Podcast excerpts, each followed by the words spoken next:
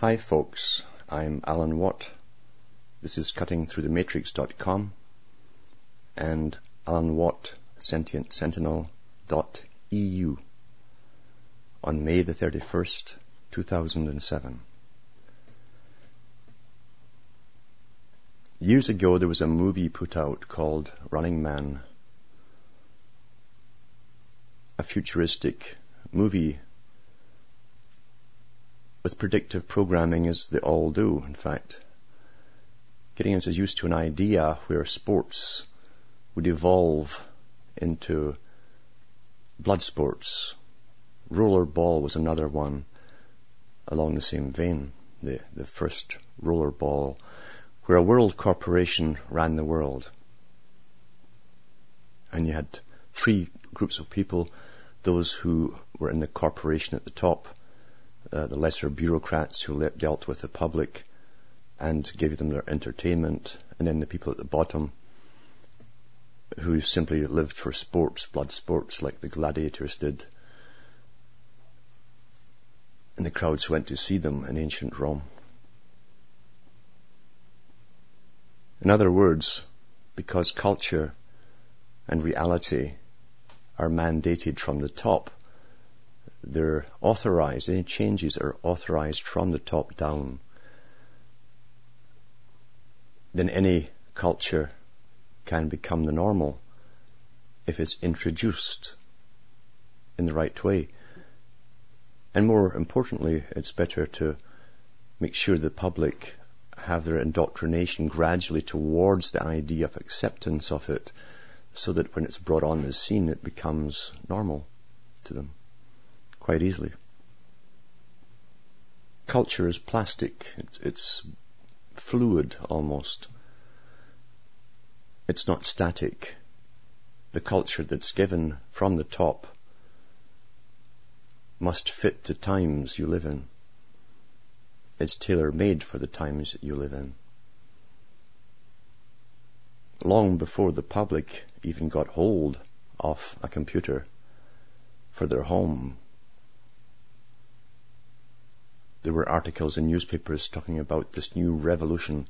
Very important word, since those behind it are very old with their societies.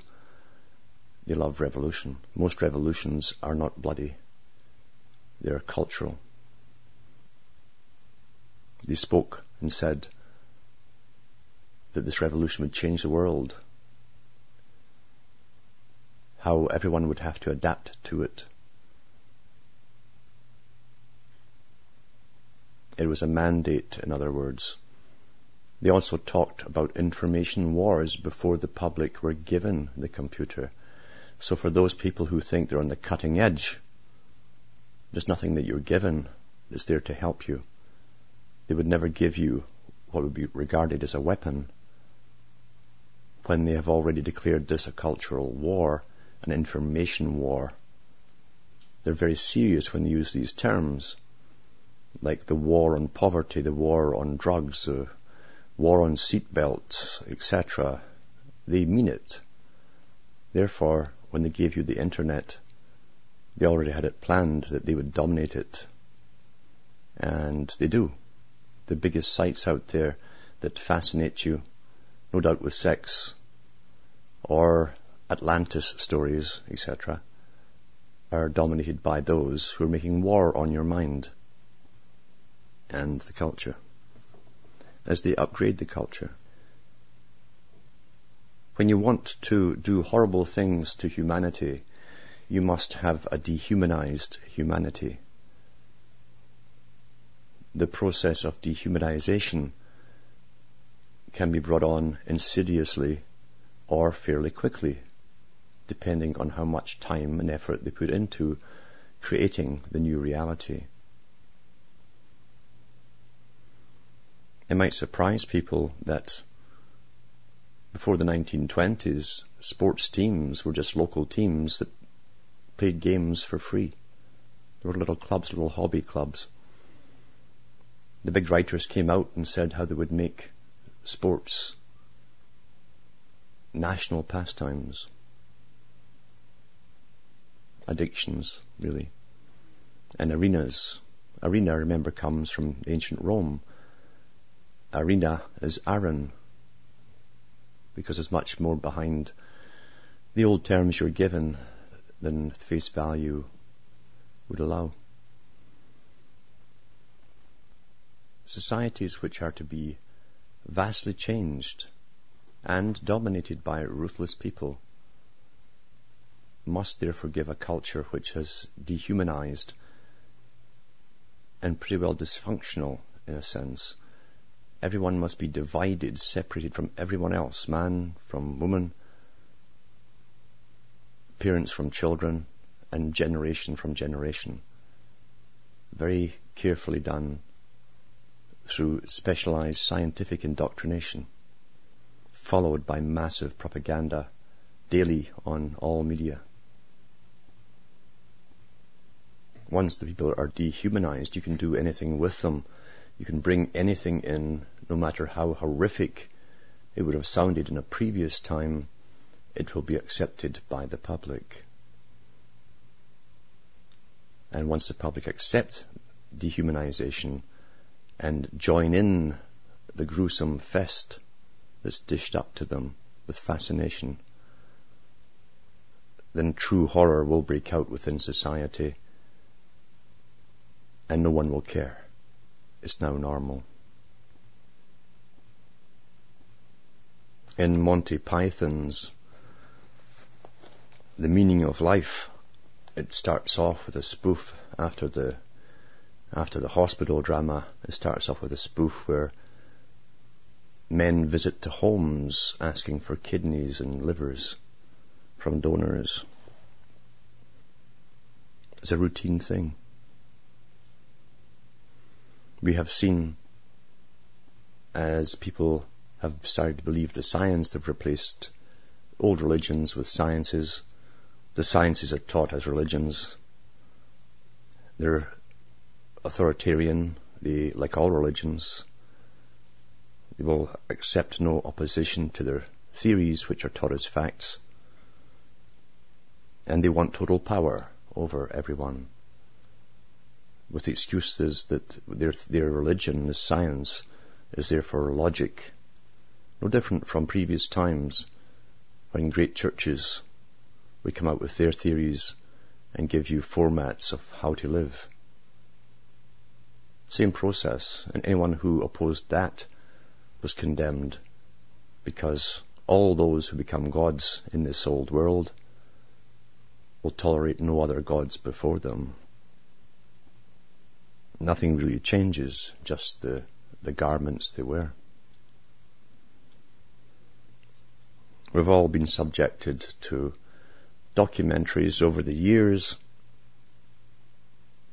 on countries like the Philippines where wealthy people from across the world can order kidneys, for instance, when they need a transplant from healthy people. How the big surgeons, mainly from the US, go over, pay the, the donor a paltry sum,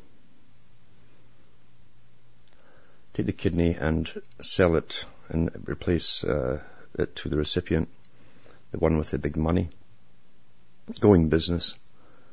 And then you see the one who was a donor in the first place who spends the little bit they got and people who are living in abject poverty, you see them having to spend the little bit they got on medical treatment because of all the side effects and infections that set in, and so on.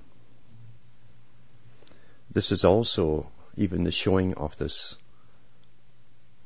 is a dehumanizing process because we're left with no answer. There is no debate about it. Is it right, wrong?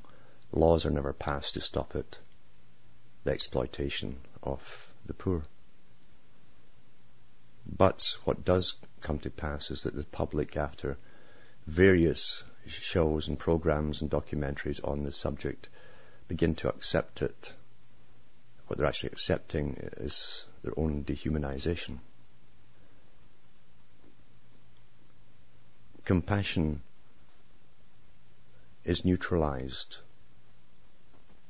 when you see injustice carried out, you expect justice and it doesn't happen. People become bitter, hardened, or simply discompassionate. And lots of these programs collectively help to dehumanize us. You'll hear ordinary people who live and get every idea from television by watching documentaries, parrot verbatim what the big boys say. There's too many people on the planet. We're just another animal. We can't go on like this, etc., etc. It would never dawn on them to do their own research on anything that's given to them. They're accepting dehumanization. And agreeing with the big boys, there's just too many people. However, I wonder if the big boys will ever volunteer first to euthanize themselves so that others may live. And that's the day where pigs might fly. Another way to help this dehumanizing process to get us to accept it is to do what they've done on comedy movies long ago. And that's to present it in a, a show fashion a show fashion, game show fashion, just like the Running Man. In the Daily Mail from England, and this is from the 30th of May 2007, maybe the 31st May 2007, there's an article which is probably happening in other countries, just you don't hear about other countries with similar articles. We think we're always isolated, but you find that generally things are happening across the world at the same time in all countries somewhere. This article by Alan Hall says this. Patients waiting for transplant organs have condemned a Dutch TV reality show in which a dying woman will choose a patient to receive one of her kidneys the National Kidney Federation spoke out as broadcaster BNN vowed to go ahead with the controversial live show this Friday despite efforts by Dutch MPs to ban it. Behind the scenes, the board of the private TV company was under massive pressure to drop the show, which MPs said was damaging Holland's international reputation. Then he goes on to say, Today, as plans are unveiled in Brussels to improve the organ donor network across Europe, TV producers from Endemol, the company behind the Big Brother reality shows, are putting the finishing touches to the Big Donor Show. Ray Mackay, 43 co-chairman of the UK National Kidney Federation, who received a kidney transplant two years ago, said, the concept of the show was totally abhorrent. It just seems that this is totally the shock factor that they are going for, he said. Three contestants between 18 and 40, armed with professionally made movies about their lives, loves and aspirations, will compete to win the approval of a 37 year old woman with an inoperable brain tumor who has been told she will die before the end of the year. With the help of viewer votes, the woman, known only as Lisa, huh, will decide which contestant deserves her kidney.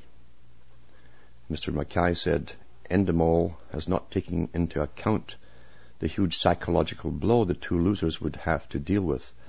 To go through that traumatic thing on the television, it just doesn't bear thinking about, he added.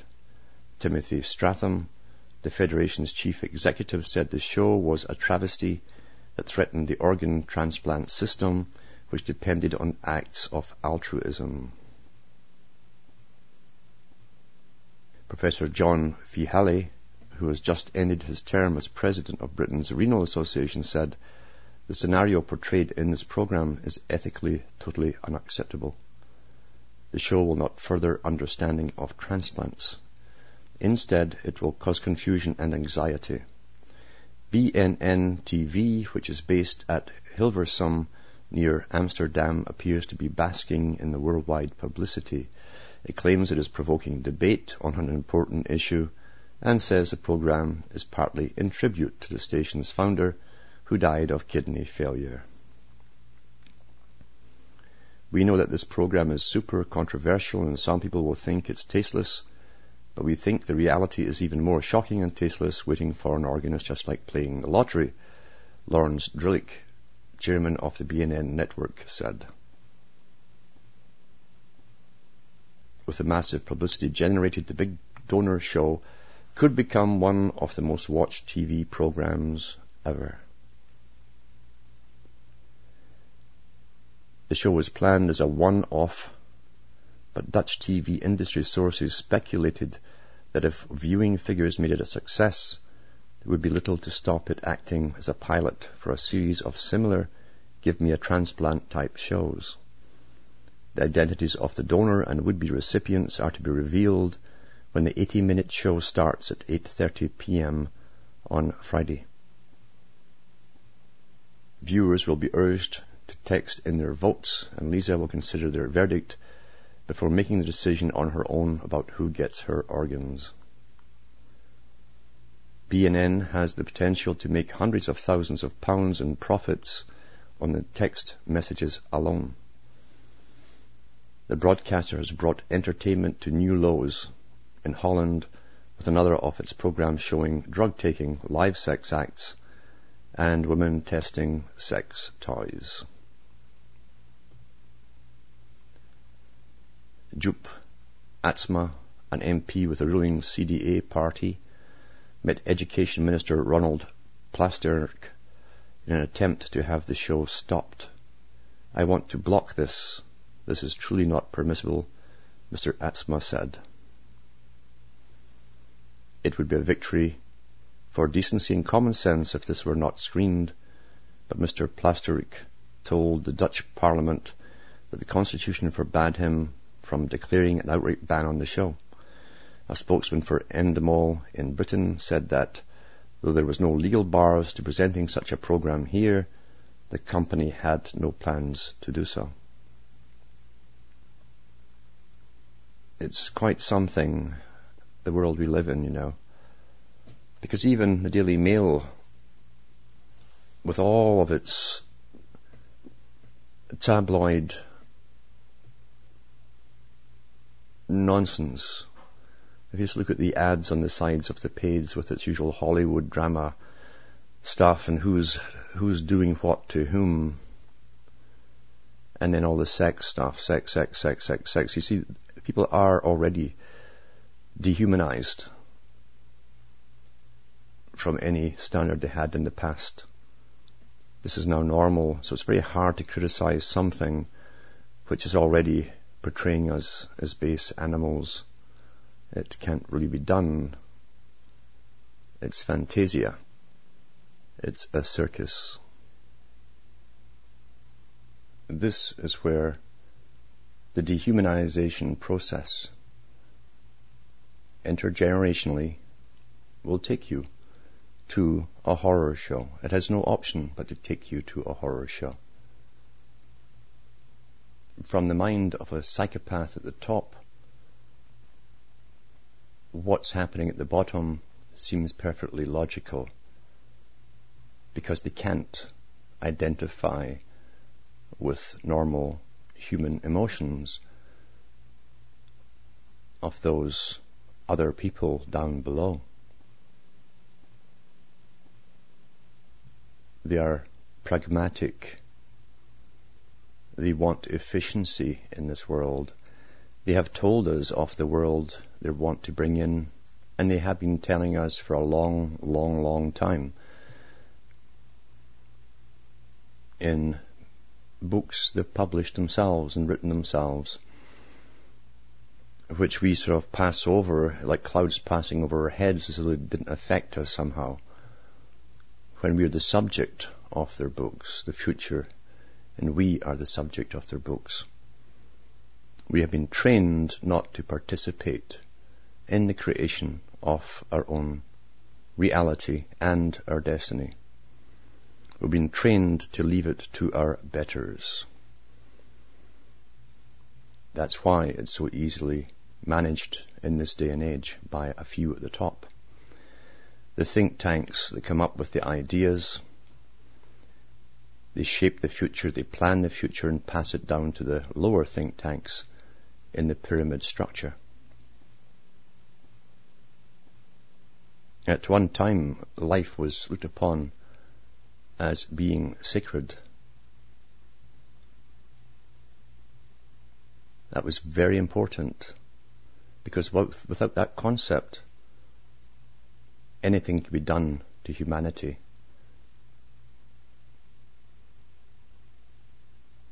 And that is the brink we're on today. We're going over the brink into inhumanity.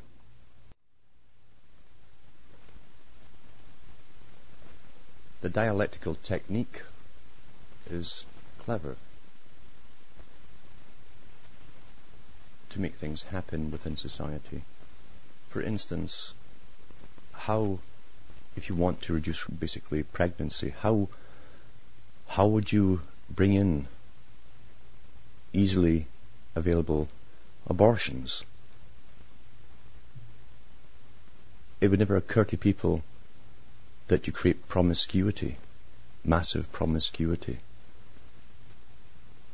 Because once the promiscuity comes in and the bonding process stops, because that's what happens, you see, when you mate with someone, you're actually beginning the forms of a bonding by nature so that you can both raise children. When that's been destroyed, then the bonding is blunted. Relationships are short-lived and sex itself, intercourse, becomes a simple method of alleviating a drive temporarily, like quenching your thirst if you're if you're thirsty with water. The aftermath of all the promiscuity is massive pregnancies all over by young single girls. And along comes the guy or the people with the solutions, just waiting, biding their time, all pre-written, and government stamps approval, and on you go. Now we sell parts of babies which are aborted. You can get $5,000 for a good spinal column in good condition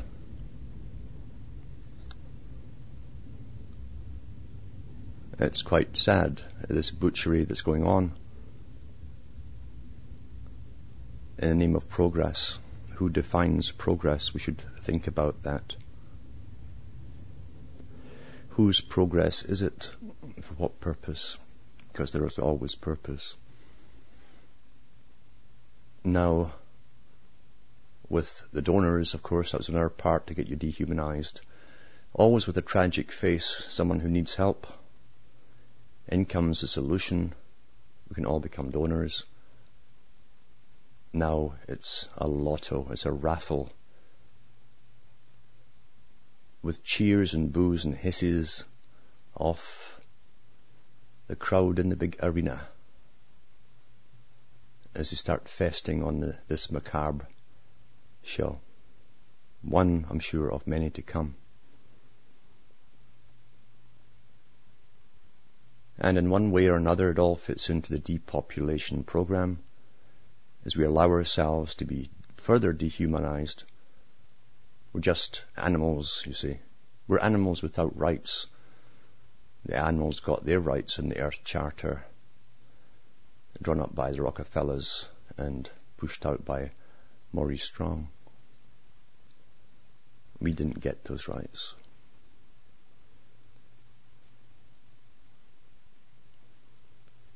Years ago, people said that many people would love socialism. The definition of it being a world run by experts where you wouldn't have to think and decide anything for yourself. All the major problems and headaches of the world would be taken care of by your betters. And you would be happy with it in that way. Then you could play. You could just spend your life playing.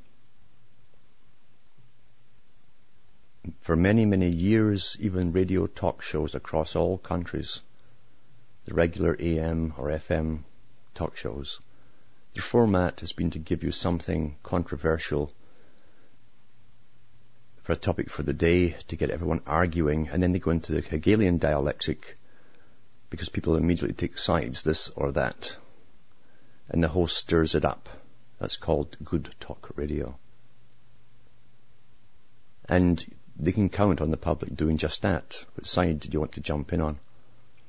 They already give you your answers for each side. The dialectical process. But each topic is actually guiding you towards an acceptance of more and more and more of the bizarro.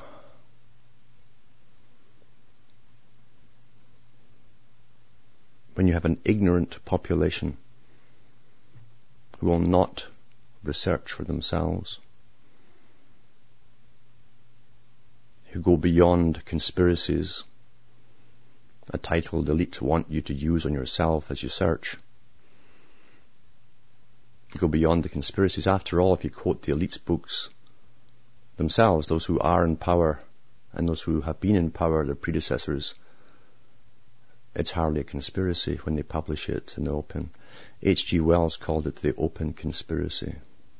It's there if the public want to read it. It's just not terribly exciting. It's dry reading. No sex or violence. Just agenda. Women were targeted long ago. And men for the changes to depopulate the planet. Charles Galton Darwin in the next million years talked about methods of introducing hormonal changes within the male and the female to make it so. We see it happening with the lowered sperm count in the male. We see all of the reactions within the female populations. Many of them have become masculinized. And here's a further thrust to it all. In the BBC News, this is from Wednesday, 23rd of May, 2007. It says this, US approves pill to stop periods. The first birth control pill designed to stop monthly periods has been approved for use in the US. The Food and Drug Administration backed continuous use of the pill Lybrel. It's an interesting name. It's a play on Libra, you see. It certainly will put them out of balance. It's also a play on life or freedom. And El, of course, is the old, old god. Lybrel, which is manufactured by Wyeth. Interesting name too, Wyeth. Taken daily, it can halt a woman's menstrual periods indefinitely, as well as prevent pregnancies. Standard contraceptive pills are designed to be taken for three weeks, followed by a week break to allow for menstruation. An FDA official warned Lybrel was not suitable for everyone. About half the women who tested it in trials dropped it before the end, citing irregular and unscheduled bleeding. The pill contains a low dose of two hormones already widely used in birth control pills, ethinyl estradiol and levonorgestrel. The continuous delivery of the hormones prevents the stimulation of a menstrual cycle. Then goes on to bleeding. A study showed Lybrel was just as effective in preventing pregnancy as a traditional pill, pill called Alesse, also made by Wyeth. But it may be difficult for the women to recognize if they have become pregnant because Lybrel users will not have regular periods.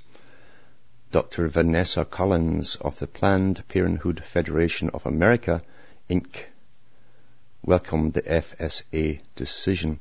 Now people should look into Planned Parenthood Federation because old Margaret Sanger, who was a supporter of both Stalin and Hitler and who was a eugenicist, she believed in the eradication of certain races was the one who started this up. Now most women think it's a champion for them and they have no idea of its real tenets. She said it might potentially help women whose monthly periods were blighted by headaches, tender breasts, cramps, and nausea. However, Jean Elson, a sociologist at the University of New Hampshire, said, For women in that situation, I certainly can understand the benefits of taking these kinds of medications.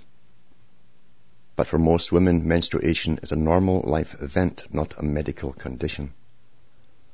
Why medicate away a normal life event if we're not sure of the long-term effects? That view was echoed by health psychologist Paula Derry in a recent editorial in the British Medical Journal. She said a drug that chronically overrides the physiological changes associated with the menstrual cycle is creating a hormonal environment that is not found in nature. Well, haven't been doing that for a long time? Tony Belfield of the Family Planning Association in the UK said, for women who don't want to have a period often, this is a very good option. It's very predictable what they're going to say, isn't it? Depending on who they work for. I mean, would you go to him to ask an honest opinion? And here's the good con, these little slogans. Remember Lenin said we shall win by slogans? Well, it wasn't lost on any other side, who also had already been using all these different slogans. It is important that contraception provides women with a choice. See, make you think you've got a choice. Not just between different methods, but between how those methods are used. Doctors have long allowed women to skip their periods by starting a new pack of conventional pills on day 22 of their cycle rather than waiting a week to resume the hormones. So there you are. Just nature simply isn't good enough, as the High Masons say. They've got to perfect that which was left imperfect. Quite interesting. Here is a report for the choir, because it's only the choir that really follows any of this. The general population, as you know, are oblivious and don't care and don't want to know. This is from the Independent Media Center in Winnipeg, IMC. It's about North American Union plan headed to Congress in fall. May 24th, this was done. The source is WorldNet Daily. And it says, a powerful think tank chaired by former Senator Sam Nunn and guided by trustees including Richard Armitage, Zygmunt Brzezinski, Harold Brown, William Cohen, and Henry Kissinger, is in the final stages of preparing a report to the White House and the U.S. Congress on the benefits of integrating the U.S., Mexico, and Canada into one political, economic, and security bloc. The same thing that Karl Marx talked about in the 1800s which is no coincidence. The final report, published in English, Spanish and French, is scheduled for submission to all three governments by September the 30th according to the Center for Strategic and International Studies. They have the same name as the CSIS boys here, our intelligence services. So this particular CSIS, which is probably combined with it, mind you, since all intelligence agencies work for the same group. CSIS boasts of playing a large role in the passage of the North American Free Trade Agreement in 1994, a treaty that set in motion a political movement many believe resembles the early stages of the European community on its way to becoming the European Union. The results of the study will enable policymakers to make sound, strategic, long-term, long-range policy decisions about North America with an emphasis on regional integration, explains Armand B. Peschard Sverdrup, director of CSIS Mexico project. Specifically, the project will focus on a detailed examination of future scenarios which are based on current trends. They love these terms, the current trends and involves six areas of critical importance to the trilateral relationship, labour, mobility, energy, the environment, security, competitiveness, and border infrastructure and logistics. The data collected for the report is based on seven secret roundtable sessions. That's how democratic we all are, you see. uh, why do people vote, eh? The data is collected for the report is based on seven secret roundtable sessions. Now the roundtables sessions are members of the Royal Institute for International Affairs, Canadian Institute for International Affairs, and the Council on Foreign Relations. We should remember that. They run the, the roundtable sessions involving between 21 and 45 people and conducted by CSIS. The participants are politicians, business people, labour leaders and academics from all three countries with equal representation. All of this is described in a CSIS report called North American Future 2025 Project. And you think it's all just evolving. And the people alive then will too, if there's anybody still alive. Now here they go. The free flow of people across national borders. That was the same wording that Karl Marx used. The same wording the Royal Institute of International Affairs used when they were doing all this stuff for the European integration beginning in 1945. Actually, they had it, it was on before the Second World War. They discussed it, as Winston Churchill uh, admitted to. A free flow of people across national borders will undoubtedly continue throughout the world as well as in North America, as well as social, political and economic challenges that accompany this trend, says the report. In order to remain competitive in the global economy, we all have to compete to the bottom. To whoever's the lowest common denominator, we're going to compete downwards. It is imperative for the 21st century North American labour market to process the flexibility I love the terms necessary to meet industrial labour demands on a transitional basis and in a way that responds to market forces. As WND reported last week, the controversial Secure Borders Economic Opportunity and Immigration Reform Act of 2007, which would grant millions of illegal aliens the right to stay in the U.S. under certain conditions, contains provisions for the acceleration of the Security and Prosperity Partnership. Prosperity Partnership. Who is going to prosper? They won't tell you that part. A plan for North American economic and defense integration. That's already been done. It happened after 9-11. They admitted they were already integrated uh, with remarkable similarities to the CSIS plan. Yeah, what a coincidence. It's all the same plan. The bill, as worked out by Senate and White House negotiators, cites the SPP agreement signed by President Bush and his counterparts in Mexico and Canada, March 23, 2005. An agreement that has been criticized as a blueprint for building a European-style Union-style merger of the three countries of North America. It is the sense of Congress that the United States and Mexico should accelerate the implementation of the Partnership for Prosperity. Eh, people will repeat these things, you know, in the public. You'll, you'll hear them talk Partnership for Prosperity. Slogans, they win it by slogans, to help generate economic growth and improve the standard of living in Mexico which will lead to reduced migration, the draft legislation states on page 211 on the version time-stamped May 18, 2007, 11.58 p.m.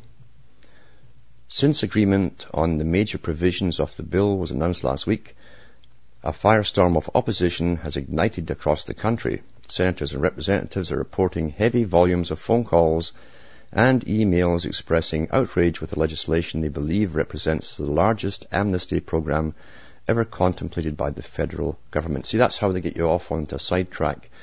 The immigration is only one little part of this, and I mean it as a little part of all of this. Your whole lifestyle for everyone is to be completely altered. It's a planned society. Planned society that we're talking about here. So don't get sidetracked by their by the supposed protesters complaining just about immigration. Meanwhile, many, well, many continue to express skepticism about a plot to integrate North America along the lines of the European Union. WND reported last week that 14 years ago, one of the world's most celebrated economists and management experts said it was already on the fast track and nothing could stop it. And that's true. It was planned long before we were born, in fact. Peter F. Drucker, in one of his dozens of best-selling books called Post-Capitalist Society, published in 1993, wrote that the European community, the progenitor of the European Union, triggered the attempt to create a North American economic community built around the United States, but integrating both Canada and Mexico into a common market. And he wasn't the first one. As I say, Karl Marx did it first. And then many of the books put out by the Royal Institute of International Affairs, both before and after World War II, talked about the same thing. So far, this attempt is purely economic in its goal, ha ha ha, wrote the Presidential Medal of Freedom honoree, but it can hardly remain so in the long run. Drucker describes in his book the worldwide trends towards globalization that were evident back then, the creation and empowerment of transnational organizations and institutions, international environmental goals regarding carbon dioxide and agreements to fight terrorism long before 9-11 because they've got to always have a, an enemy. And we're living the script and this is only part of the script, a reiteration of the same old script. And the bulk of the population, as you know, are oblivious and they don't care because they're happily socialized. They can be little children who can produce and consume and play, never knowing, never awakening in their whole life. In fact, they don't like to be awakened. You see, it isn't just the elite you have to worry about, the ones at the top, the psychopaths. Those who are aware have also the bulk of the population who are happily playing themselves and plugging their ears and saying to you, I don't want to hear this. The elite couldn't do anything in this world without the cooperation of the bulk of the populace. They couldn't pass the laws that take away rights and freedoms without the acceptance, the acquiescence of the general public. The police couldn't do their blitzes, as they call them, a term they borrowed from World War II. Their blitzes on the public, that's what they call them in Canada. Sort of make work projects for police as they, require, they hire more and more of them and put them all on the roads. And they stop you and smell your breath and check your seatbelt and all the rest of it to harass you, to train you to obey, obey, obey as they become dominant rather than servant. The public must acquiesce to all of this. After all, government itself is only an idea. And all forms of governments are only ideas. It takes the acceptance of the vast majority of the public to allow totalitarianism and ultimately always, always horror to follow. We must give power to the beast in order to be devoured by the beast in all ages. Some of the shows I've been on in the past have brought up a common response to to the fear of the changes. The common response is what shall we do to save the people?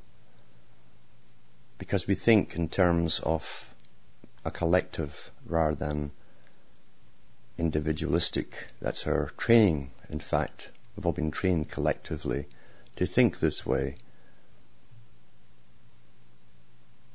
The answer is you can't, even if you could, save the people collectively, or you would be a tyrant yourself, simply imposing what you thought was the right way to bring the world to whatever your ideas concluded, how people should live, behave, etc. It's the psychopaths in all eras who decide for the people which way they'll go, how society will be. And people individually in the collective make decisions every single day of their lives which affect them and affect others. Being silent affects people. Silence is consent, legally. As long as someone else is getting the boot or the club and not you. That in itself would be a decision you would make. The choice not to know. The choice to say, I don't want to hear that, is a choice. It's a decision. It's far easier to do the wrong things, and everyone knows through conscience, if they are not a psychopath, what's right and wrong, but it's much easier to do the wrong than the good. All sentient people can do is to communicate information to those who seek it, who are waking up to sentience but lack the facts. Others ask, what comes after this life? It's tempting to say it depends what you do with this one. Everyone expects some kind of reward for doing nothing.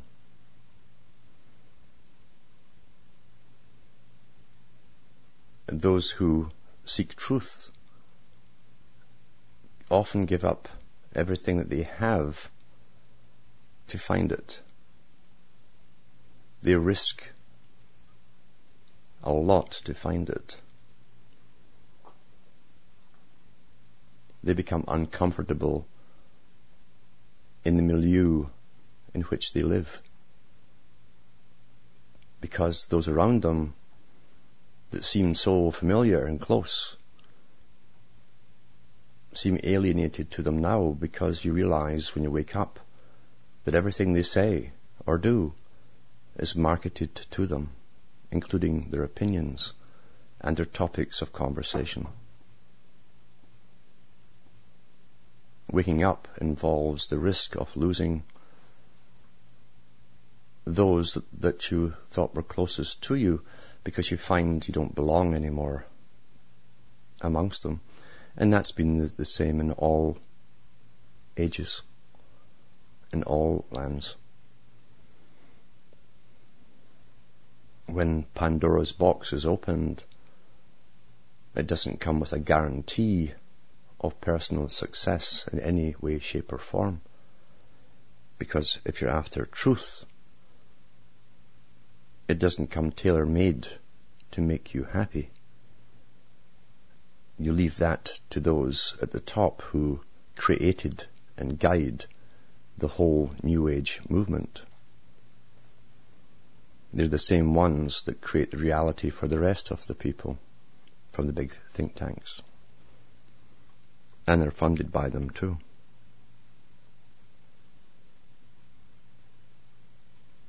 Yet even though you go through the phases of waking up and you break through barriers. And yes, you will alter a lot. Your mind certainly will expand. And yet you'll find you can take far more of the bad news without buckling under and collapsing. Because there's a strength in knowing. Not to know is a weakness. It connotes weakness.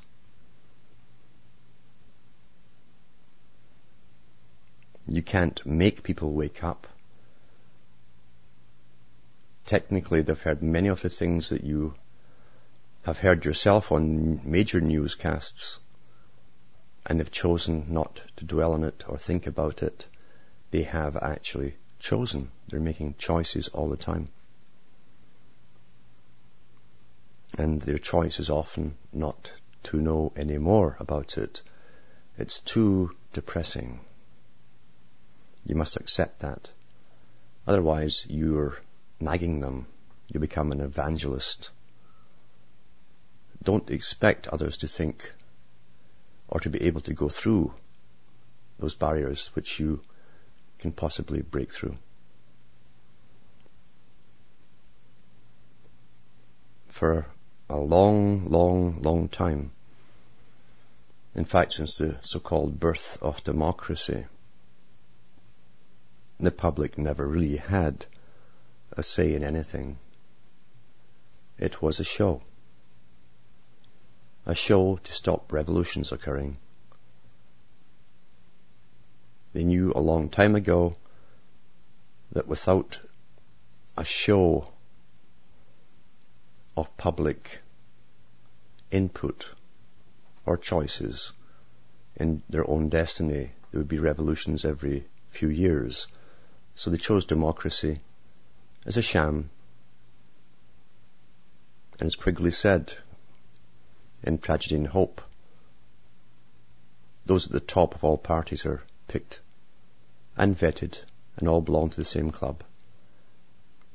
They have for over a hundred years or more. The big foundations and think tanks that work with the bankers, which work with the old, old aristocracy of the world, run your lives and plan your lives and plan the future.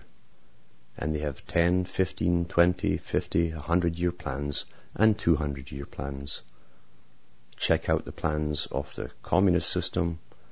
Check out the plans of the United Nations and the ones of the integration of the continents they all have their long-term agendas, like a big business plan, including what kind of culture they will have at the end of it.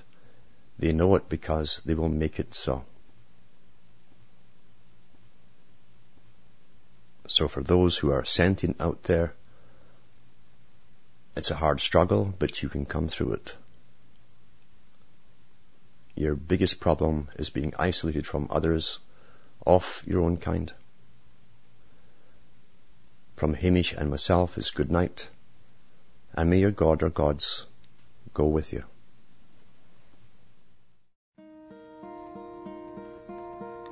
Hello, darkness, my old friend.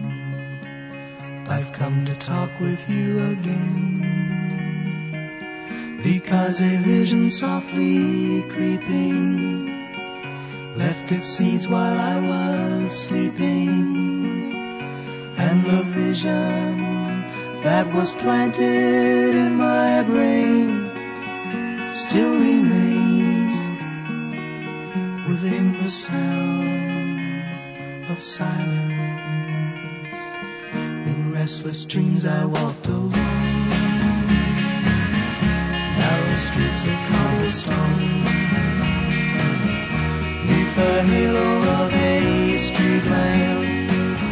I turned my collar to the cold and damp. When my eyes were stabbed by the flash of a neon light, it split the night and touched the sound of silence. And in the naked light I saw ten thousand people, maybe more People talking without speaking. People hearing without listening. People writing songs that voices never share. No one did disturb the sound of silence. Fool said I, you do not know. Silence like a cancer grows. Hear my words that I might teach you. Take my arms that I might reach you. But my words, like silent raindrops, fell. Echoing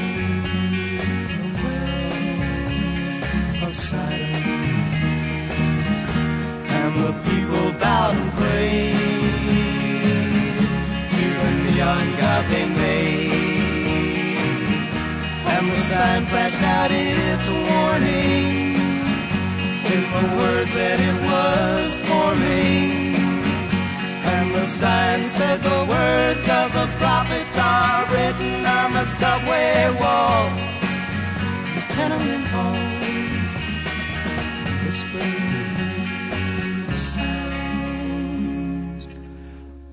silent.